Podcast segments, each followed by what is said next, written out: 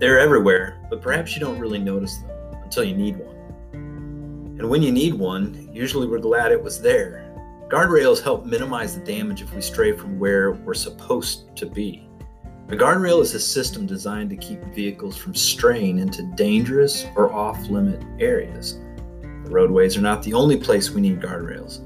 Most would agree that our greatest regrets could have been avoided if we would have had some guardrails in place.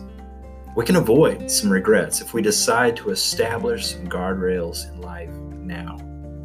Beginning this Sunday morning, June 27, and continuing the next six Sundays, we'll look at the necessity of guardrails in life and consider together what guardrails we might construct that can help direct us and protect us from disaster and regret.